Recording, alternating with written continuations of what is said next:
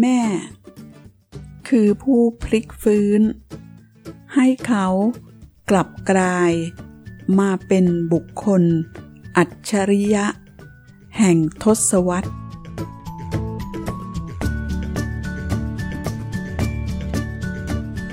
สวัสดีค่ะ เป็นอย่างไรกันบ้างคะวันนี้ สบายดีไหมคะ วันนี้เรามาฟังเรื่องของ อัจฉริยะบุคคล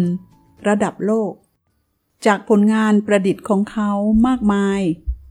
ที่จดทะเบียนลิขสิทธิ์ ถึง 1,093 ชิ้นทำให้เขาเป็นหนึ่ง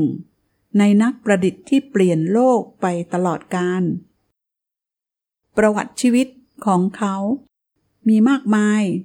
หลายเรื่อง วันนี้ เราจะนำเรื่องในวัยเด็กของโทมัส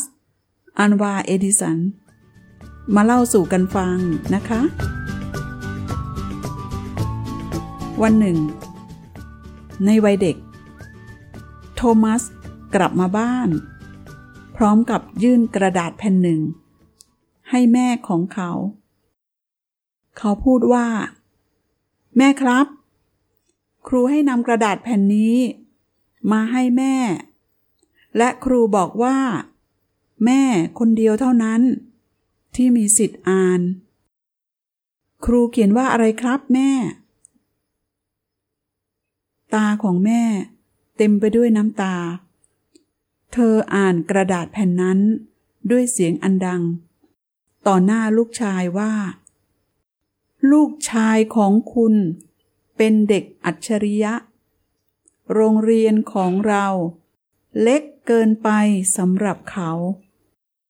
และไม่มีครูที่ดีเพียงพอ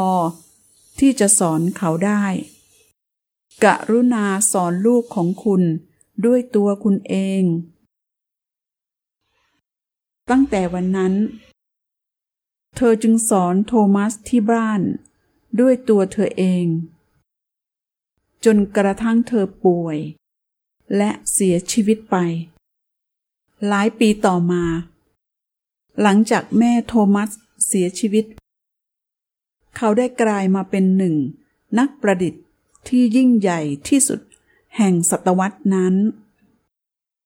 วันหนึ่ง โทมัสได้ค้นหาสิ่งของ และไปพบเจอกระดาษแผ่นที่ครูเคยเขียน และแม่ได้อ่านให้เขาฟัง เมื่อตอนที่เขายังเป็นเด็ก เขาจึงเปิดอ่าน แท้จริงแล้ว ในกระดาษแผ่นนั้น ครูเขียนว่า ลูกชายของคุณมีความบกพร่องทางปัญญา เราไม่สามารถให้เขาร่วมชั้นเรียนอีกต่อไป นั่นแปลว่า โทมัส เอดิสัน โดนไล่ออกจากโรงเรียน โทมัส เอดิสัน ได้รู้ความจริง จึงได้เขียนบันทึก ลงในไดอารี่ของเขาว่า โทมัส เอดิสัน คือเด็กที่มีความบกพร่องทางปัญญา แต่แม่ของเขา คือผู้พลิกฟื้น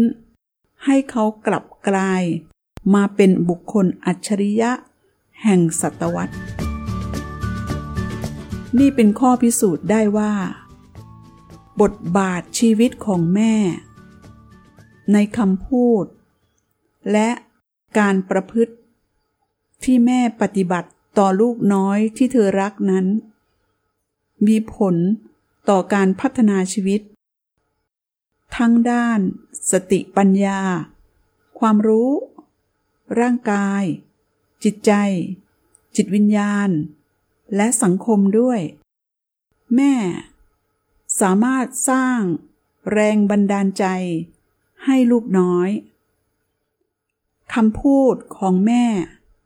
สร้างชีวิตลูกได้ ทั้งชีวิตแน่นอนทีเดียว วิถีทางของความเป็นแม่นั้น มีอีกหนึ่งสิ่ง ที่สำคัญมากต่อการเลี้ยงดูลูก คือคำกล่าวว่า จงเพ่งดูในสิ่งที่เรามองไม่เห็น เพราะสิ่งที่มองเห็นนั้นไม่ยั่งยืน ในที่สุดแล้ว กว่าลูกของพวกเธอ จะค้นหาตัวเองพบ พวกเธออาจหมดเวลาชีวิตไปแล้ว แต่ผลงานประดิษฐ์นับพันชิ้น ในชีวิตของลูก ก็มาจากสิ่งประดิษฐ์ของแม่ ที่ทำด้วยความรักตลอดชีวิตของแม่นั่นเอง